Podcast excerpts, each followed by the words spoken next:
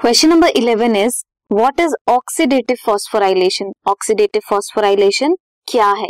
Oxidative phosphorylation में electrons transfer होते हैं from electron donor to oxygen electron donor से ऑक्सीजन तक इलेक्ट्रॉन ट्रांसफ़र होंगे. दिस मीन्स ऑक्सीजन क्या हुआ? ऑक्सीजन इलेक्ट्रॉन एक्सेप्टर हुआ. रिडॉक्स रिएक्शंस होंगे, जिसमें फॉर्मेशन होगी प्रोटोन ग्रेडियंट की. एंजाइम जो है एटीपी सिंथेस जो कॉम्प्लेक्स फाइव में है, ये कंसिस्ट करता है F naught and F one component head piece और पेरिफेरल प्रोटीन होगी।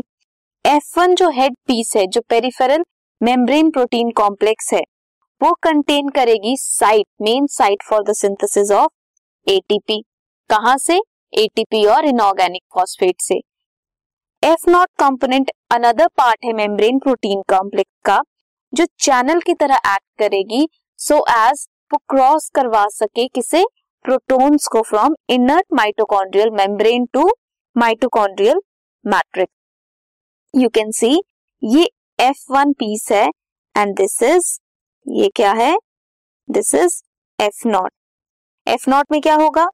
ये जो हाइड्रोजन या प्रोटोन ग्रेडियंट्स हैं, ये जाएँगे। दो प्रोटोन ग्रेडियंट्स की क्रॉसिंग से एक एटीपी मॉलिक्यूल फॉर्म होगा जो प्रेजेंट है एफ़ वन कॉम्पोनेंट में. So this is oxidative phosphorylation